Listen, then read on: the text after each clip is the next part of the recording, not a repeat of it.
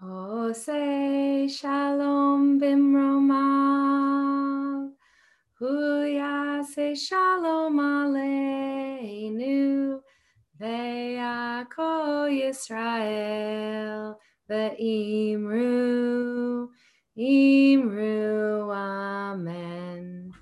I'm back, y'all. It's been a long time, four or five months since we've I've recorded anything for our community. And today, uh, the fire within was too loud. There are too many connections, too many stories and words of synchronicity and healing and wholeness and love to not share. So here we go. I've been on a recording sabbatical from the podcast and from the YouTube channel and interviews and really been doing a tremendous amount of inner curiosity, inner journaling, lots and lots actually of teaching, um, circles and clients. And first in person retreat was this past weekend. And life is flowing and growing. The spirit is flowing and growing inside of me. And there have been a lot of um, changes. So, since I last recorded, I have left my role at American University and the Maryland Institute of Integrative Health. Um, and I will be uh, co creating with a dear beloved friend, Michelle Molitor, um, really helping to grow Nectar Consulting, doing well being and wellness. Um, corporate organization, B Corps, uh, nonprofit, um, emotional well being, mental, physical, spiritual, really helping organizations and corporations move through this uh, new world that we are emerging into. And so this feels so fun and scary, and I'm growing and creating. And um, have to walk my walk and talk the talk. So I could hear the beginnings of the whispers of the university adjunct teaching. Um, probably in the winter i i had a feeling it might be my last semester. I wasn't sure what that would look like and feel like and just kept listening and kept listening. And after the semester ended really heard loud and clear it's time for this chapter to close. So I had already been in conversation with Michelle, and I'm really excited about trying something new while also honing my energy and teachings and studies around spiritual ecology, um, deepening what it means to be Jewishy uh, in this world, um, what spiritual activism looks like, what communal care looks like on the ground in our world, how to raise our own advocacy, voices, strength. And really, what's coming through today, which is why I wanted to record, is I really want to help us all get to the root of the crap that's weighing you down or that's weighing us down. And so that means a real focused energy and attention towards the dark stuff or the hard stuff or the the I don't even want to say bad, but the stuff that's like, uh, that kind of weight. I feel like if we can come together in community and start to pick at some of these issues and wounds, we've already been doing it, right? So there's, there's, let me just be clear nothing is really different except my own turning fully towards that commitment um, as a human being. So, you know, working with the Lola community, facilitating, guiding, taking that responsibility really seriously, and also um, in our advocacy for dyslexia, um, in our advocacy as a family for uh, awareness around Lyme disease, awareness around racism, right? So, passions that are near and dear to us, and the intersection of how we can actually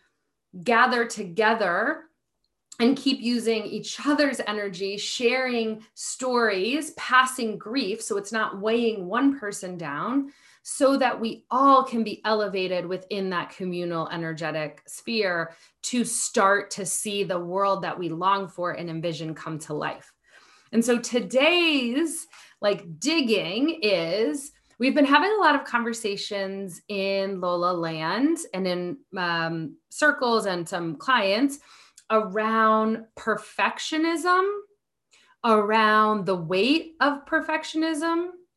We will be doing this fall some work on inner, inner mother wounds and mother wounds and how they show up as a result of patriarchy, as a result of earth based wisdom not being part of our daily life, ritual, ceremony, initiation, community, um, grief.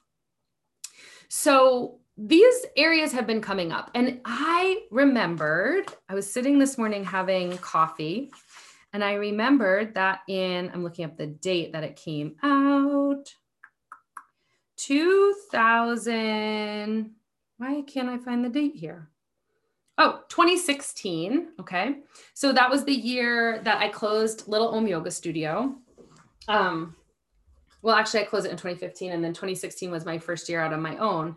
Okay. So in 2016, this book, Present Over Perfect Leaving Behind Frantic for a Simpler, More Soulful Way of Living, was like my Bible because everything that Shauna was talking about in the book, I was watching play out in my own life as a result of closing the yoga studio and coming out on my own without a, without that space. Okay, so this book came out right on time. Mm.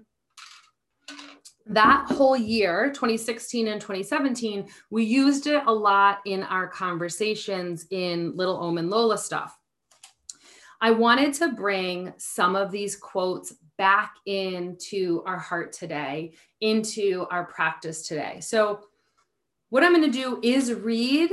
Um, I'm going to change a little bit of the language to align more for what's um, just kind of the more the language that I use um, and you get to also do that if you hear something that doesn't align with you you know you can create in your mind something that does align with you and your beliefs okay so i'm going to read some of these quotes and i may or may not uh, give a little talk about them after but here's my invitation to you right now wherever you are let's just use this as a meditation together let's imagine that we're on retreat we're in the living room. There's, let's see, if it's winter and you're listening to this, there's a fire and you've got some tea. If it's summer, the door's open, the fans are on, and there's just a nice breeze. You've got some iced tea and you're laying down, you're totally relaxed. So you can bring that into your mind or actually pause this and go ahead and do that.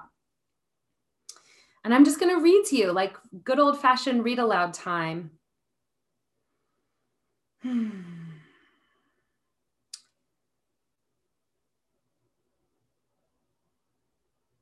Taking some breaths, pausing, being in stillness.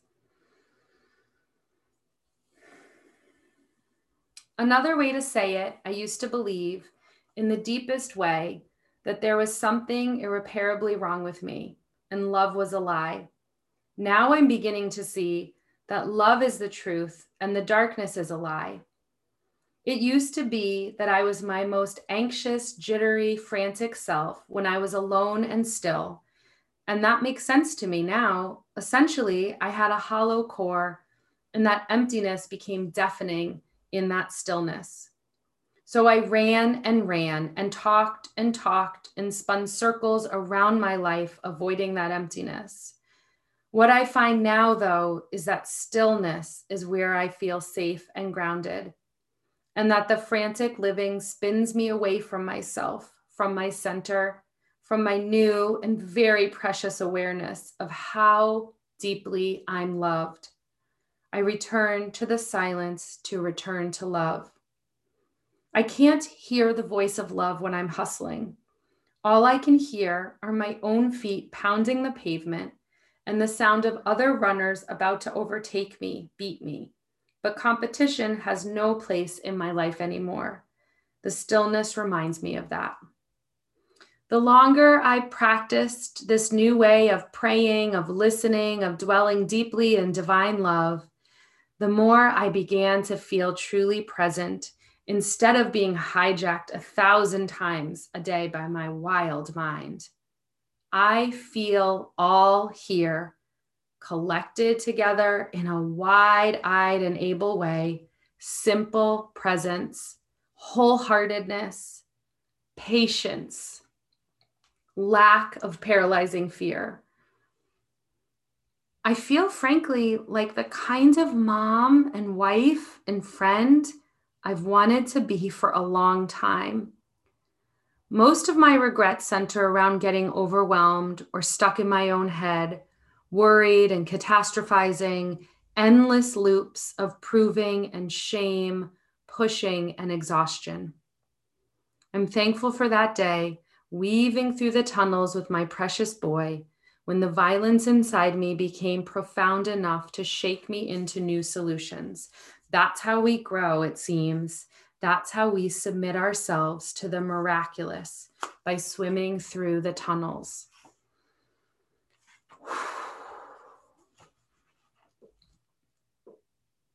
There's so much in there around what happens when we become the woman we've always longed to be in how we show up in our relationships and how we prioritize and care for one another and ourselves. And that the slow down and the letting go of the race, right? It's almost like dropping the reins, dropping the oars, letting other people run ahead um, provides this depth of presence and awareness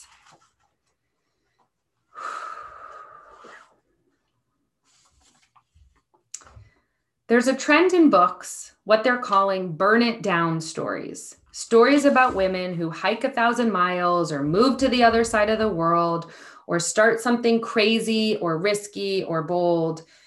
This is my burn it down story, essentially. What I'm burning down are the expectations I've held for who I had to be, what people needed me to be, and the distance those expectations created between the divine and me and between the people I love in me and between the beauty of the world and me.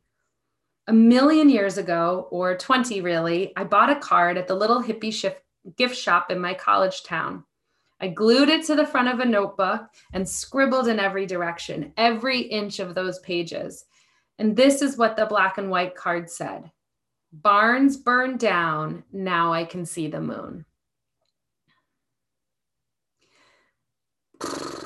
So much about burning down. There's so much, especially right now in the height of Pitta season, the fire season. What are we transforming? What are we, who are we becoming in the fire of transformation? Which is always happening if we turn towards it, orient towards it, pay attention to it. It's really, um, I think I'm I'm deeply curious about burn it down stories where you're not actually running away from your children or your marriages or your relationships or your families, but where the way you have been is being burnt down. The way you have been is no longer serving you. The way you have allowed others to dictate or impose expectations is part of your daily life. So, how do we I think it's one of the things I'm most um, I'm, I'm, most passionate about sharing publicly is how behind the scenes I'm going through my own burn it down processes, processes, processing, or letting it go. Um, in order to be like my external life looks the same. I get up, have my morning routine, spend time with the kids, take them where they need to go, do my work, you know, pick up the kids, do the dinner thing, do the wife thing. You know, there's all of these layers that look the same on the outside. But on the inside, how I'm attuning to presence, how I'm prioritizing things that are just in my deepest desires, like having this amazing little sanctuary office slash you know, library. You can't see all the books here, but all the books, all the library, and my, you know, cards and decks and candles on top of a real, like a meditation space right here. You know, prioritizing that I, as an artist, as a creative, um, this is the kind of space I thrive in, and I want to create this for myself. And so, prioritizing that um, as a joy practice, as a pleasure practice. That this doesn't look like a crate and barrel um, catalog, which those look very nice. And I like Pottery Barn and things like that. But I'm saying they're not really me on the inside. And so, how do we find our way to me, right? What does that look like? What does that feel like? Okay, this, I love this, this passage. It's been a rainy summer profoundly so, with many storms right at bedtime. The boys standing on the porch with us in their pajamas, watching the dark rolling clouds, smelling the rain. As I've stripped things out of my life, constant traveling, overworking, compulsive activity, I'm finding that my senses are attuned so much more deeply than they've been in years. Music is reaching me with a depth I can't remember since my adolescence, and poetry and nature too. I thought my midlife season would be about pushing into a new future, and it is. I thought it would be about le- leaving behind the expectations and encumbrances of the past. It is. What I didn't know is I would feel so much like recovering an essential self, not like discovering a new one. Hold close to your essential self. Get to know it the way you get to know everything in the world about someone you're in love with, the way you know your child, their every freckle and preference, and which cry means what. This self, this fragile and strong, creative, flip flop and ponytail self, she's been here all along, but I left her behind. Almost lost her when I started to believe that constant motion would save me, that outrunning everything would keep me safe. You cannot be a mystic when you're hustling all the time. You can't be a poet when you start to speak in certainties. You can't stay tender and connected when you hurl yourself through life like being shot out of a cannon. Your very speed, a weapon you wield to keep yourself safe. The natural world is so breathtakingly beautiful. People are so weird and awesome and loving and life giving. Why then did I try so hard for so long to get away without feeling or living deeply?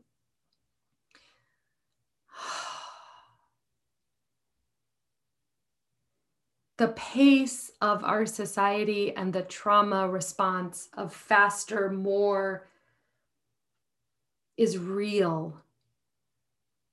It's real.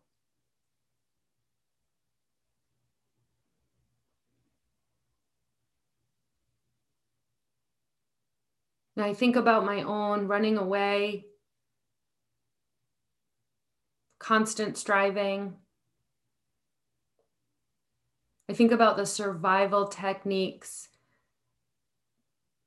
that allowed me to land here today, right where I am, which is a really, really, really magical, mysterious, marvelous, painful, beautiful, wild and wonderful body, mind, soul, spirit here right now. So that pace, I now experience a contrast. I can feel the difference when things are going too fast.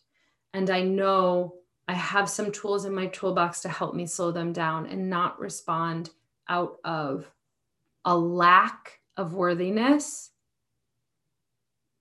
or a fear of being unloved or rejected. And part of going into the depths of your most difficult parts of your life, I think really do help you expand the most beautiful parts of your life.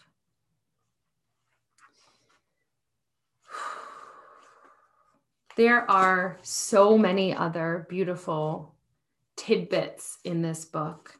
And um, one of the things that I'd like to do for our community moving forward is I do have a gift of reading in terms of the pace and digestion, and have had an incredible library and been reading really incredible words of wisdom for many, many years. And so, one of the things I want to do in bringing this back to life is to have these read alouds where I read aloud parts of books that have been really transformational and allow you to get some of that, not so that you have to read all of them, um, but so that maybe you get a little taste of just what you need, the medicine that you might just need in that moment. And perhaps some of them will be really interesting to you and you want more, or perhaps it will um, just be a way for me to share in the privilege and strengths that I've had around um, reading incredibly life changing books and and integrating them and being able to listen and, and take action in my own life. And so may these words be for the highest and best of your life and my life and our life together in the circle deep breath in Deep breath out. Oh, say shalom bimroma. Uya say shalom aleinu. Ve'ako Yisrael. Ve'imru. Imru. Amen. Shalom, everyone.